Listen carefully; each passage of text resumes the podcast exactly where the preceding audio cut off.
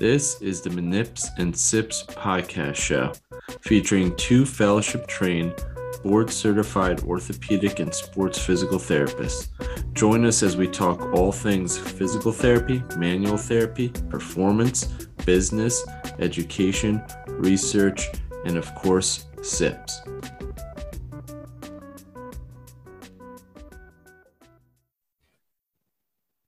Hey everyone, this is the Nips and Sips podcast show featuring me. I'm Doctor Jeremy Boyd and my usual partner in crime over there, Doctor Brandon Cruz.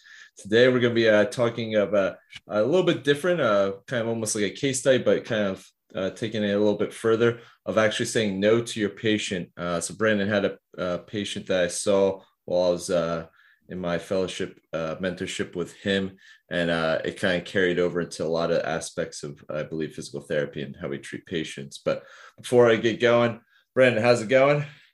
Going well, man. Uh, decided to talk about our, our fusion topic today, definitely. A uh, couple big announcements and shout-outs I want to make, but uh, as usual, let's start with the drinks, and let's start with you because you always lead the way. All right. And uh, for all the viewers at home, if we got any, I am wearing shades for a particular reason, uh, not just to be trying to get myself more cool because my cool points are down. Uh, I had LASIK uh, a week ago, and uh, a little bit of a miscommunication of uh, the uh, post-op outcomes for a little bit, which is always uh, good to talk about for our own patients. Um, but uh, yeah, I'll be rocking shades today. Hopefully that helps uh, boost our uh, viewers and listeners. Maybe not the listeners so much, but um, I'm drinking Nightcap. Actually, this is pretty earlier, or this is more of our earlier session for us. This is we're doing this at eight o'clock in the morning, so this is kind of uh, a little bit false uh, advertising here, but it is a stout. I feel like if you're gonna have a breakfast beer, it should be a stout. So. Uh, it's a nine percenter. Uh, I've had this for a little bit, just sitting in my fridge for a good moment. Uh, so we'll see if I get through this puppy. It's called Nightcap Imperial Stout, uh, brewed with candy cap mushrooms. That might be aggressive in the morning, but oh, this sounds delicious. You have any yeah. more of those? I might have to have one of these. Candy cap with candy, like a candy mushroom, not like real mushrooms, right? Or is that? Uh, I don't I know. know. I don't, Isn't I candy mushrooms what they put on top of the mushrooms. potatoes for like huh? Thanksgiving? I have no idea. I'm gonna have to look this up. Uh, can buy, oh, this is an interesting name. Uh, fifty-four degree, uh, it's, it's like longitude, latitude, fifty-four by forty beer brewing company in Washougal, Washington. I don't know how the heck I got this beer. It was just sitting in my beer fridge. So um, definitely an interesting one, but uh, drinking out of my mainstay glass from uh, in Philadelphia. This is probably the only one big enough to fit all this beer. But uh, Brandon, what about you while I pour this?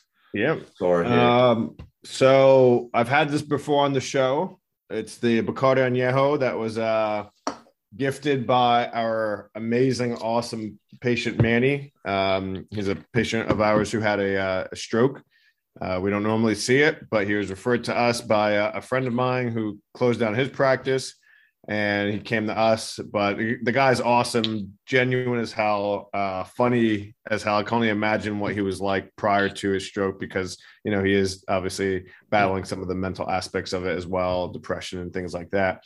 But he had gifted this uh, to me. Awesome. We've had it before. It's uh, kind of has a vanilla hint to it. Uh, since it is early in the morning, I'm probably not going to pour too much here, just because uh, we've got a full day ahead of us. You're brave with the nine percenter.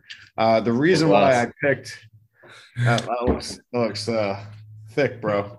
Yeah. The reason why I picked this is because one of uh, our my former interns, Emmett, uh, graduated in May, passed his boards last month, just got his license the other day. So big shout out and congrats to uh, Emmett Rojo. Uh, you guys, if you guys are regular listeners, uh, you know, I've talked about him. We've talked about him before. We've hazed him a lot. Mm-hmm. Um, okay. You know, like to uh, joke around and embarrass him a little bit, but he's a good sport about it. So we hired him because uh, he's a he's a work hard, play hard guy. That uh, he is. And we love that. So uh, big shout out to Emmett. Congratulations, bud. Proud of you. Uh, That's him Emmett. And Manny had an awesome, awesome connection. Uh, Emmett really took care of him, actually hit some big milestones uh, treatment-wise, did some like outside-the-box uh, treatment, some neurodynamics, some cervical um, mobilizations with neurodynamics, got him out of his flexion contracture for the most part. He still has it, but I mean, he came in like this, and now he can move and grip things uh, better. He was able to tie his shoes. He's walking That's without it. a cane now, like some pretty big stuff. And um, he hadn't made those milestones in three years. And then within, you know, four months of being with us, uh, he did that. So uh, those two are, are, are linked. Manny loves uh, Emmett.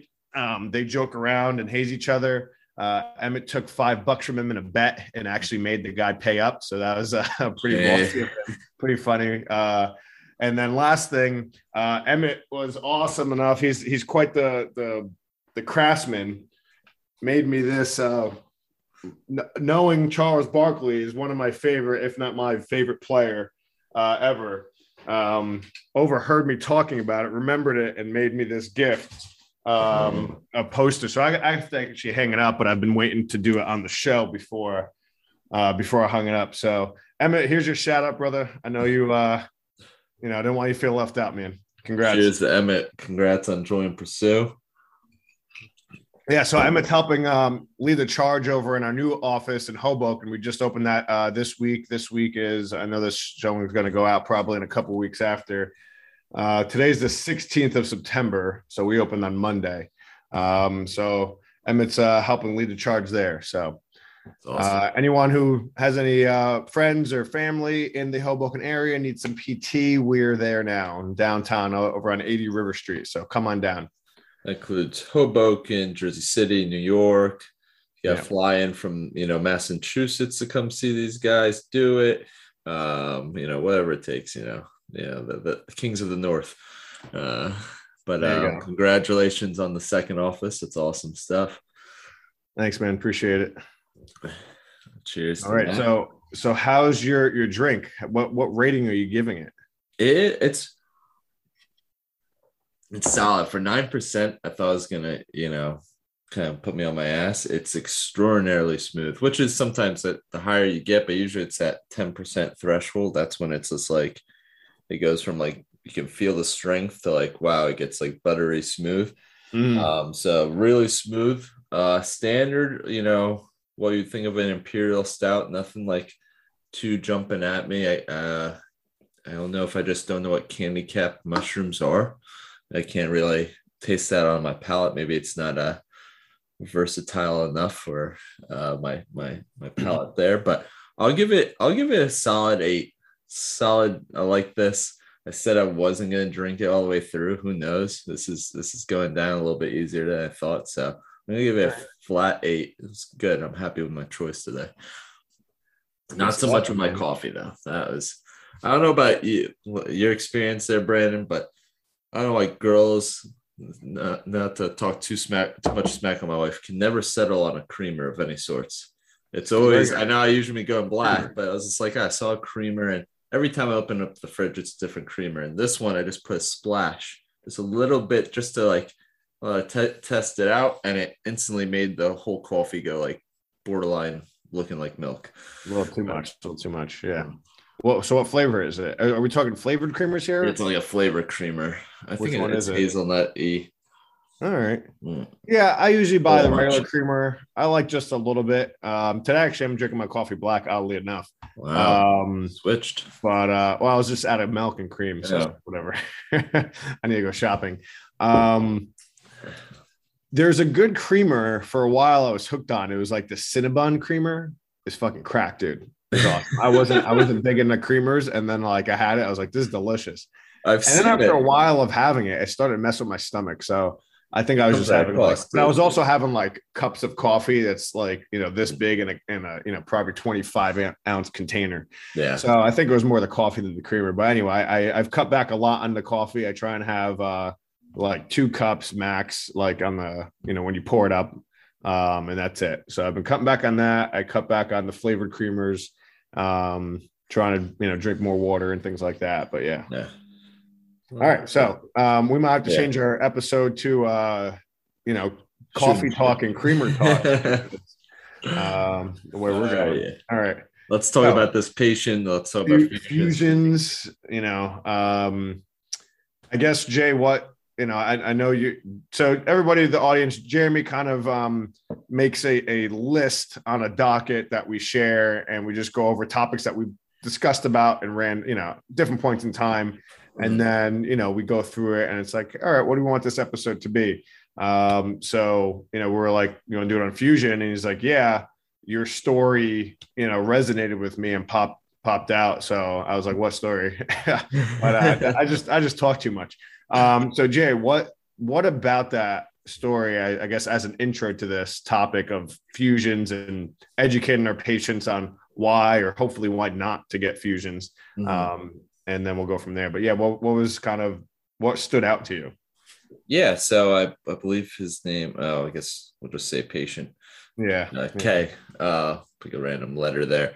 Um, when I was up there for fellowship, uh, mentoring and that sort of stuff, uh, just seeing him around, uh, I think you said he was an interesting case, or maybe even Emmett or somebody was talking about him a little bit.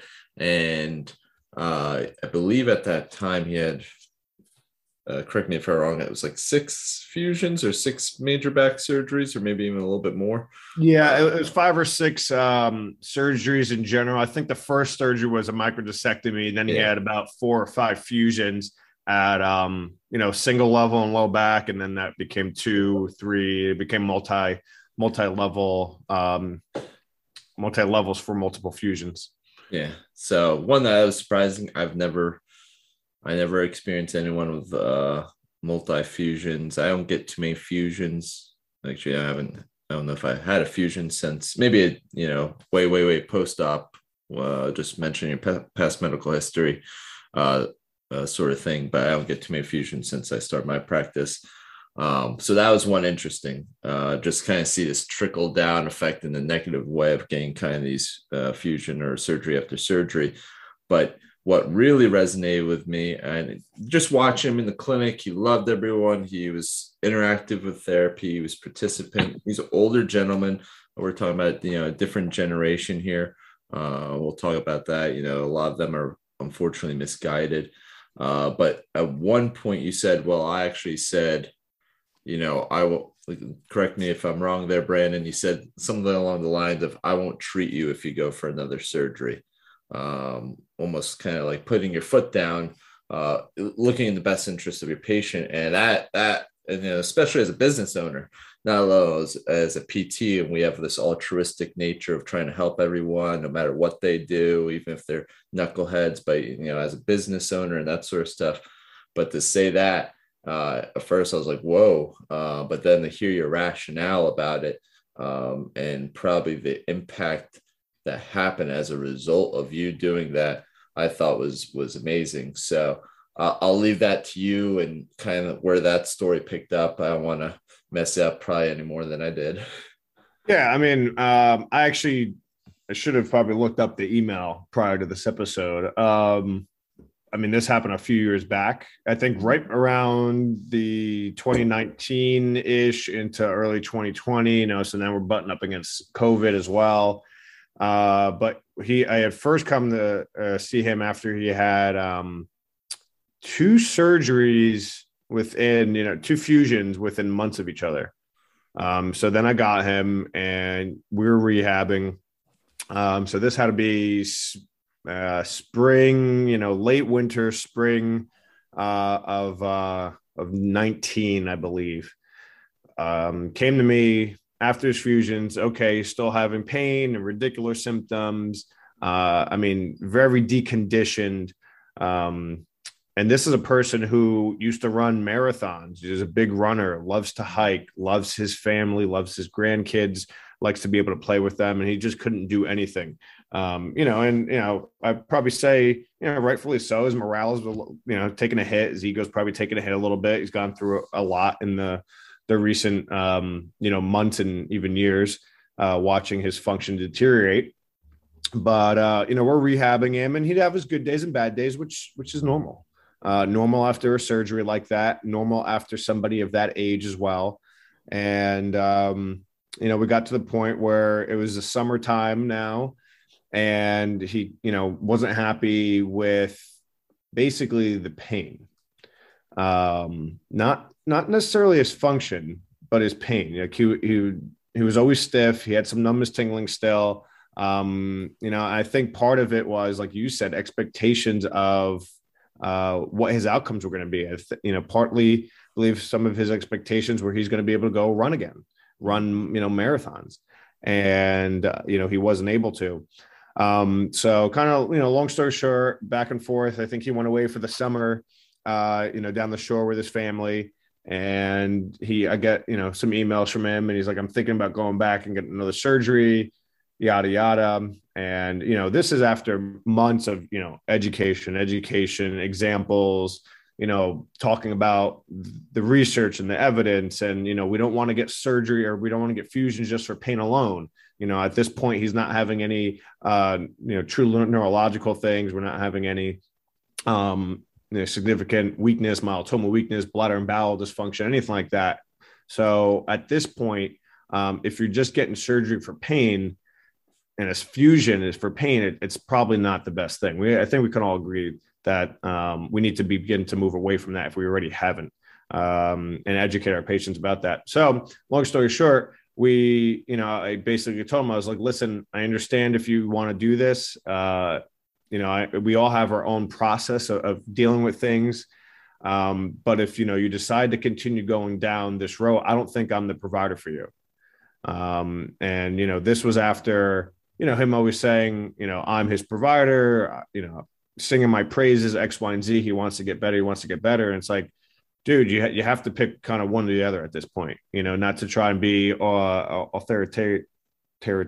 I can't even talk right now, but, um, you know, not to be a dictator, but we wanted to, you know, get him away from going back, you know, to the, to the well there of getting surgeries. So, um, you know, he, he's like, no, no, I think you misunderstood. I think you misunderstood. I was like, Kevin, I, I totally get it. You're, you know, you're unsure. You understand where I'm at now. If you want me to set you up with a second or third opinion, that's great.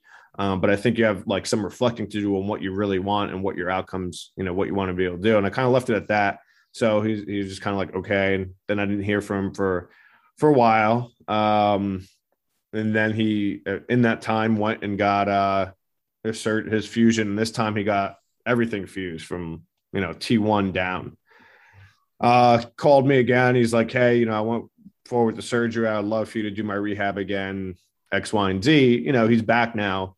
Uh, I'm not going to turn him away, but um, it, it was hard to, you know, he's a genuine guy. He's, a, he's an awesome human being, but to, you know, it was kind of painful to be like, you know, you need to stop going down this route. Now we're in this, you know, we're, we're still kind of dealing with pain and stiffness and, and things. And, you know, um, yeah, I think his, his surgeon was like, well, next is doing the cervical spine. I was like, no, like, when are we, we, we got to stop here, bud. Mm-hmm. Um, so hopefully staying away from that. He's got some other stuff going on. We'll, we'll leave it alone at that, but yeah, there's, you know, a lot of takeaways from that, that we can hopefully, un, you know, unravel and layer just some of the research, some of the, Um, some articles I have here from two thousand two that was done in the New Yorker about perspectives of surgeons performing this stuff. Um, I think Jeremy's more so alluding to just me having, um, I guess, the wherewithal uh, to be like, hey, you know, maybe I'm not your provider mm-hmm. uh, if you're going to keep going down this route. Yeah, I thought that was, that's just impressive. And, and I think that in itself probably at least challenged him to to rethink things. Like you just mentioned some things of like, oh, the surgeon doesn't seem to mind. Fuck it. We'll, we'll fuse everything.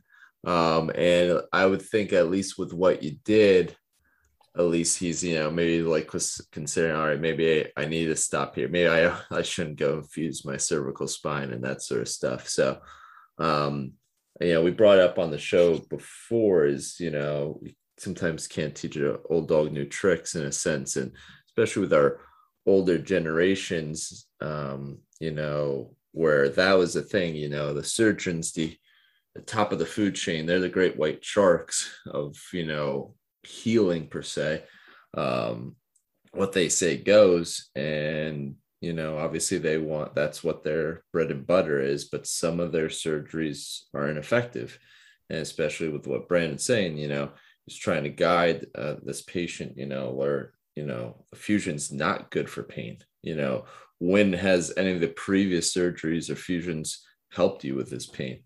Um, and, you know, I first, I, you know, I thought, you know, this patient was unique, but uh, the more and more I listen, I mean, I have a, I haven't got to see her. I've been trying to see her as a girlfriend of a, of a patient of mine right now, who's like low twenties or mid twenties, is already have a fusion, um, is now in pain management, doing like contrast therapy in her feet.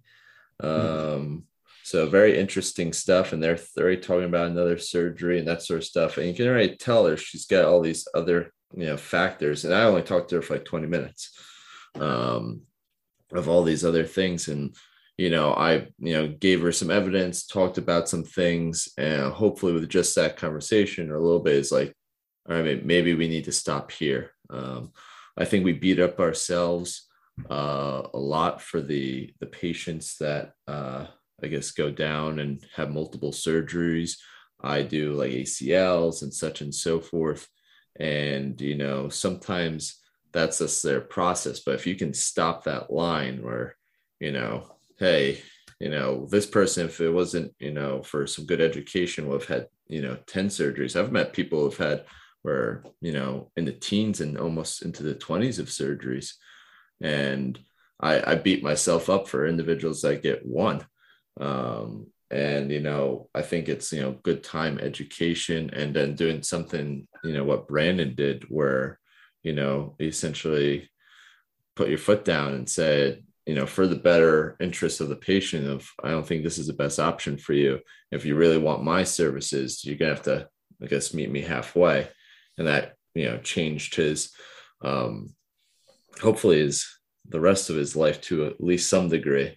Um, I know you were talking about before that Kevin, oops, sorry, okay, uh, it's only first name, um, is referred a ton of people to you and that sort of stuff, his kids and all that sort of stuff, um, other family members, friends, and that sort of stuff. And maybe they're not so far down that uh, medical medicalization rabbit hole, and you can at least change their lifespan. You know, he may be kind of, you know, prefixed on all that sort of stuff, but you know, maybe the future generations are permanently changed because you're able to get in and kind of change his perspective a little bit.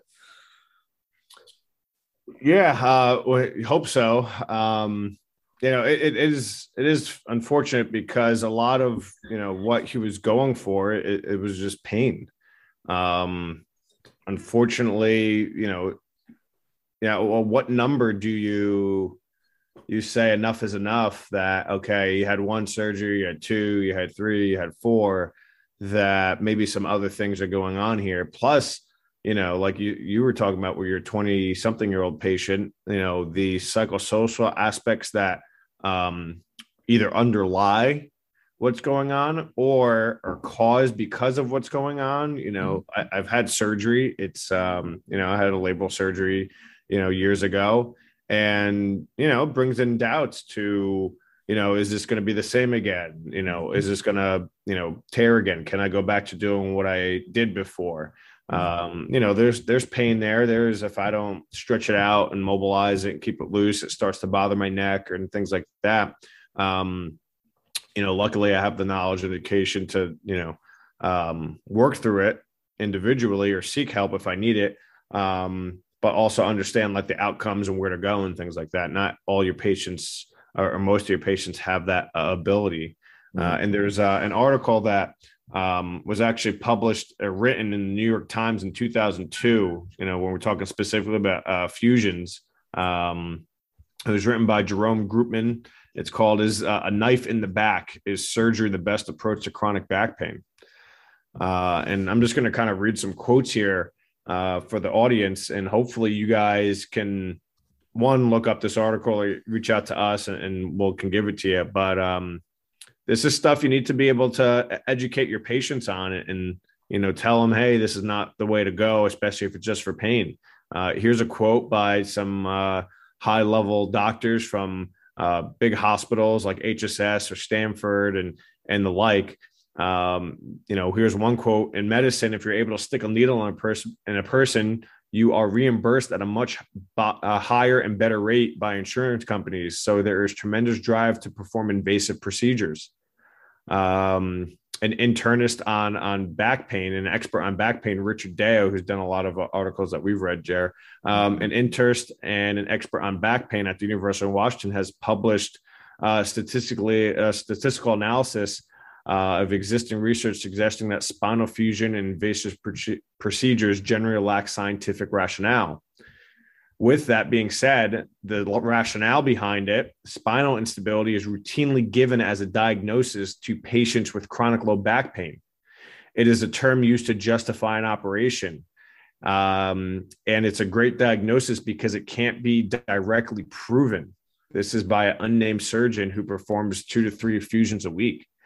Right. And that goes to, um, you know, a lot of Peter O'Sullivan's work, uh, Adrian Lowe's work. Uh, you know, what is spinal instability? There's this myth of the core and we that we need to activate the T R A. You know, so how does how does, you know, things done on the pathoanatomical side, on the physician side, on the surgical side transition into, you know, what we think and do uh, on the P T level? Uh, you know, we always talk about instability. Well, you know, instability from a ligamentous standpoint is way different than maybe dynamic instability, where maybe your muscles aren't firing correctly, or um, there's a motor patterning or motor sequence uh, issue as well. And, and a lot of times we use the term, oh, you're unstable. Well, what does that really mean? And is that a harmful word to our patients? And can we choose a different word um, for our patients? Uh, I got a couple other quotes there, but I'll, uh, I'll stop talking and let you, it seems like you, you want to chime in there, Jer. Yeah, I guess you can't tell as much with the shades and stuff, but uh, no, um, yeah, I think uh, it's, uh, it's used to be, a, it's, you commonly see on Facebook and Instagram for physical therapists is uh, what's the number one um, cause of uh, low back surgery or fusions. And it's just like pain, blah, blah, blah, you know, some sort of diagnosis, and then one was zip code was one of the questions or one of the answers. And oh, really? Yeah. The answer is zip code. A lot of it's again a financial sort so of thing. And I can't imagine how yeah. much that cost and everything like that. And uh, I mean, I get it. Again, they're business people too. Uh, the whole mm. medical system in America is definitely a business sort of stuff. But you know, it's one thing if let's say you're doing a placebo surgery, and it's not maybe Uh, affecting that person or changing up their body or their perceptions of that person. But, you know, what are we doing for this patient again, down the lifespan? Um, you know, it starts to beg the question. And, you know, we're starting to get fusions out at twenty years old and that sort of stuff. And um, I think you made some, you know, good points about, you know, the, the expectations. Um, you know, let's take my sur- eye surgery, for example. Uh, I went in, got a consultation on Tuesday. And by the end of the conversation, they're like, oh, we'll set you up for Thursday uh, and you'll be fine by, you know, the course you have to teach this weekend with Brandon. Um, and I was shocked. Uh, like they didn't give me, you know, I just assumed. I was like, damn, fucking technology's gotten amazing lately. Damn, I'll be ready to rock and roll by the weekend. Um, and, you know, a lot of times they, yeah, I put my head down. I couldn't look. Um, And, you know, they're they're thinking, oh, we have a time slot on Thursday. Let's fill it with this guy. Yeah, great. Um, and I'm not dead or anything like that. But how does that affect, you know, my ability to perform or, you know, our business and such and so forth? And I think that's where a lot of our issues come to be is we're, you know, trying to have this balance of, you know, our pockets and, and business or finances and the patient's well-being. And I think a lot of the times, you know, that that business slash finance side um, overtakes, unfortunately, what the patients are experiencing. Uh, so hopefully that's something that changes. I remember in residency, um, an article was brought up of like the um, the best back surgeon in America, or was like proclaimed or was rated as that. Um, he was going and doing his surgeries and he was constantly working on his craft, and he was saying it's like, you know, there was no errors with how he's doing it, and he was cleaning up things, and he's like, he felt like he was getting better and better with how he was operating, and yet continued to have worse and worse outcomes. Uh, and then he just thought, he was like, I need to operate on more and more and more people, and then constantly kept getting worse and worse outcomes until he had to like take a step back and started to realize his surgeries weren't helping people. They weren't, you know, especially for the long term, especially for pain. He started to realize like, this is not, this isn't good. He's like, I'm, I'm hurting people more than helping them. And now he's still an amazing surgeon, but he's purely like a trauma-based surgeon for backs. Um, or when I think it's even said that it's like progressive, like neurological issues and that sort of stuff. So at least he had the insight to be like, shit, you know, this isn't helping. Yet he was, you know, trying to do in his best nature, or like to try and get better. He was like constantly working on things, mentoring, you know, following the best people. Um, but at least he took a step back, and now he's only having doing operations on the people that most need it. So that was a super cool article. Um, and that's something that we should do as, you know, all of us as clinicians. I always mention on the show, I reflect on the year before uh, through some random, you know, notes that I audit of myself.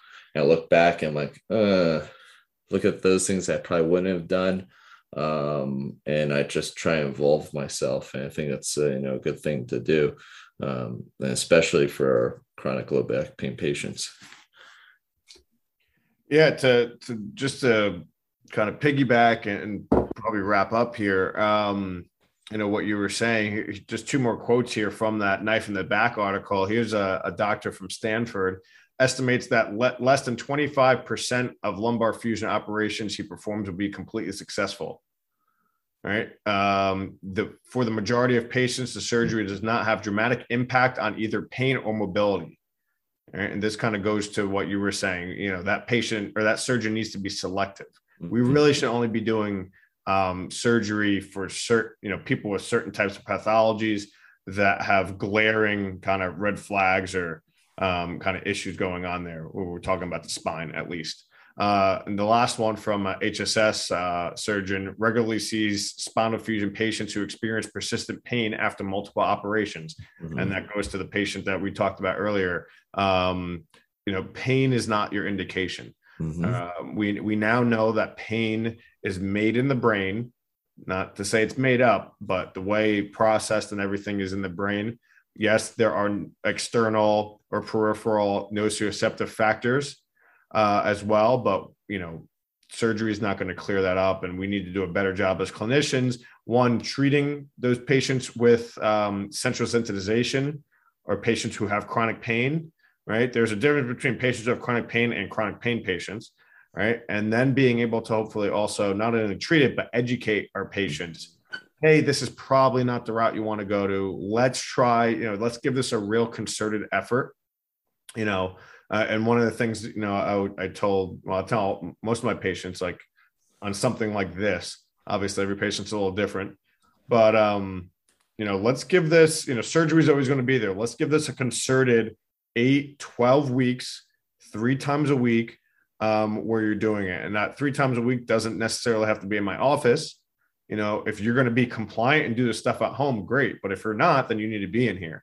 But you can't say twelve weeks have passed and you only did, you know, ten days worth of stuff. You know, it's not how it works. Just because we were here for twelve weeks doesn't mean it was actually twelve weeks or eight weeks or whatever the number is.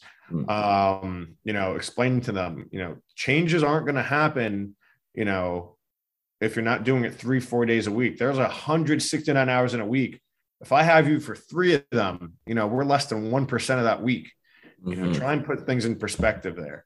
Um, encourage people to move. Most people feel better if they move anyway. And we know here in America, um, movement's not the number one option for most people, especially lower socioeconomic areas. Yeah. Um, I think they brought up some good points with that. And, you know, something they bring up is time, especially these, you know, chronic pain patients. And I think we're kind of getting into this mode of, all right, we got to see people and discharge people. We can't see them for a prolonged period of time or anything like that. But you're, you know, especially these chronic pain patients, you're, you're changing up their, you're trying to change up their whole mentality, their behaviors, years worth. I mean, I've had people who've had pain longer than I've been alive when I saw them at time of eval. maybe not so much anymore because I'm getting older, but um, and definitely not for Brandon. He's ancient, but thanks, bro. Appreciate it. No problem. Um, but um, you know, you you gotta give yourself time, and those conversations are gonna take. There's layers. Well, I always say you gotta peel back the layers, and it's not all done in one session. You're gonna find new things, and it's gonna different fears and other sort of things, past traumas. Uh, that need to be, you know, addressed, and it's going to take time. And that, you know, exercise and endurance for and capacity for activity is going to take time to build up. You don't just go from I'm an active individual, let me go run a marathon, even if I'm active. Now I have to build up my steps. Um, so, you know, give yourself time with these patients. Um, you know, they've gone through a lot, uh, both mental and and physical trauma. Um, which I always kind of find funny is like people will bring up things of like a motor vehicle accident was the cause of their issues fifteen, twenty years ago, you know, that trauma itself. And yet they want someone to go in there with hammers and stuff like that to cause some more trauma. But, um, you know, make sure you kind of get, well, you know, take the time to work on these patients. And uh, Brandon, I know you see a lot of direct access um, and that sort of stuff of those individuals um that you've seen that are purely direct access, low back pain, haven't really had any other input. Um how many of those, and you've been practicing for what, eight plus years, um have how many of those have ended up needing to have like a surgery? So probably pretty few. Yeah. um I'm sure there's been one or two actually wait that have never seen other another medical provider. Well, yeah, or no more than I guess a G P and that sort of stuff. Or yeah, if, yeah. I'd, I'd say for the most part, um, they haven't needed surgery. Am I going to say one hundred percent? No, I'm sure I'm missing somebody. Yeah. Um, just here off the top of my head, I remember having one guy who was a CrossFit. He came in with a real bad shift. Um, I can't remember. It wasn't my patient. It was one of my uh, employees. This was a few years back. But he, um, I can't remember if he saw a surgeon prior to coming to see us. Um, he might have ended up getting something. We were trying to tell him no, but he also wasn't listening or compliant. Like he would still go do handstand push-ups and try and lift through his pain. It's like, dude, you need to like at least give us a couple of weeks of, of not doing anything so we can make the necessary change. So um, that's one off the top of my head. But yeah, I'm sure there's been a couple that, but largely, you know, they haven't needed.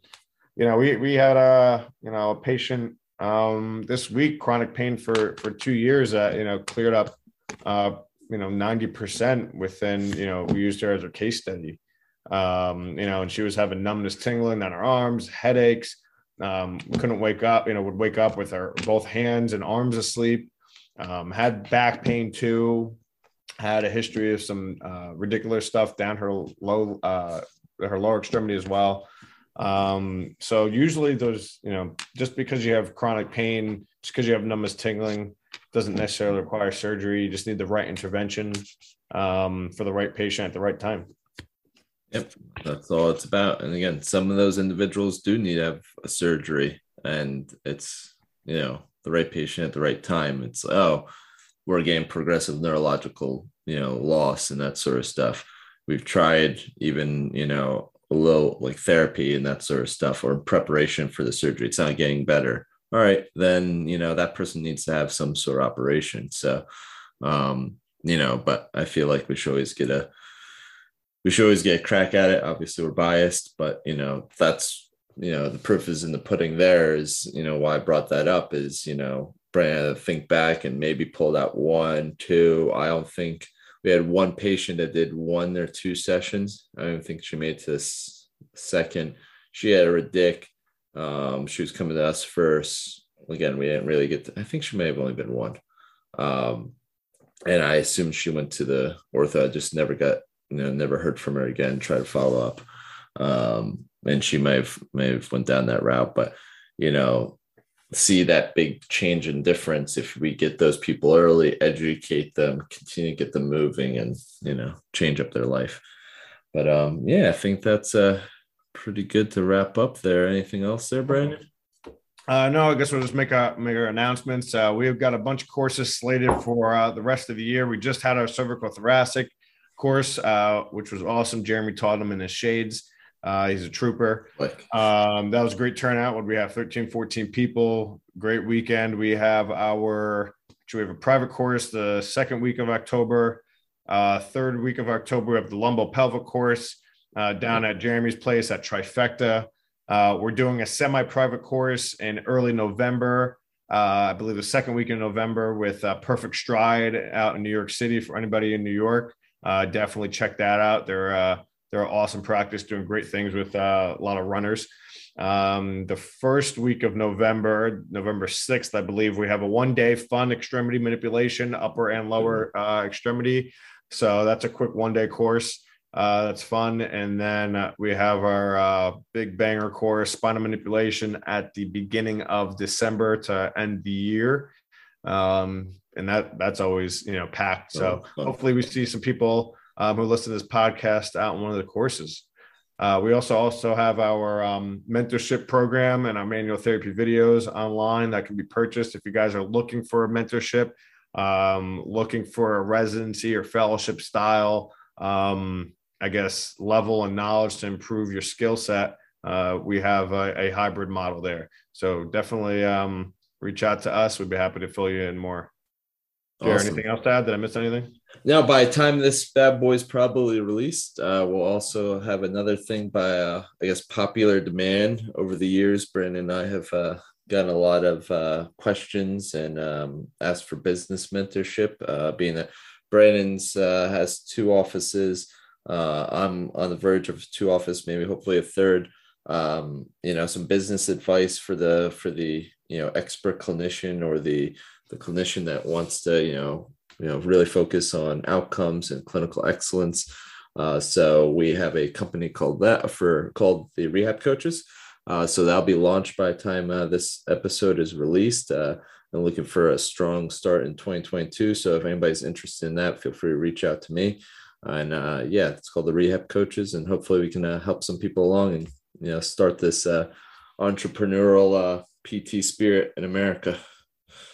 Awesome, man. Yeah, uh, definitely pumped to be a part of that, help you out with that. I know you've been talking about it for a while. Fortunately, things sometimes take a little longer, but we're going to do it. We'll get out there. We're still young in our careers.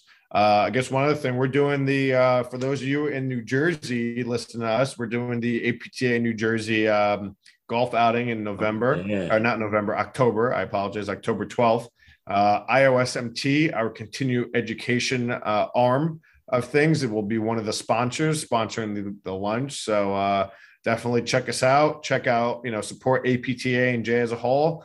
Uh, you don't need to be a good golfer. Just go out, have some fun with a group of uh, friends, network.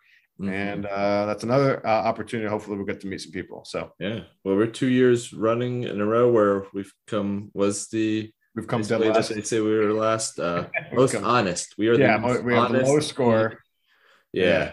So I'm we, hoping, I'm hoping we turn that around this year, though. Yeah, so we're playing chess, not checkers, baby. We're, we've saved ourselves what that's a pretty expensive course, probably four hundred dollars or uh-huh. less, maybe uh, three fifty. Uh, in uh, playing a couple games of golf between me and Brandon for being yeah, the round for being the worst. Yeah, so I'm not I'm not mad about it. It's honestly yeah. it's the best policy, baby.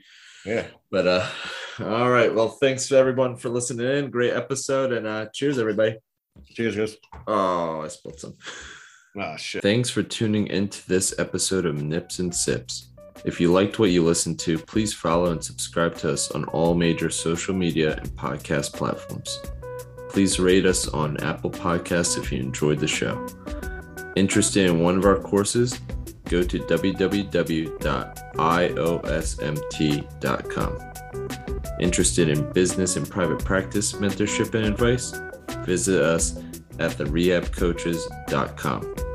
As always, feel free to reach out to us if you have any questions or recommendations, whether that be clinical or S I Ps, at Manips and Sips, at The Decent Doctor, and at Think Like a Fellow. Thanks for tuning in, and cheers, everyone.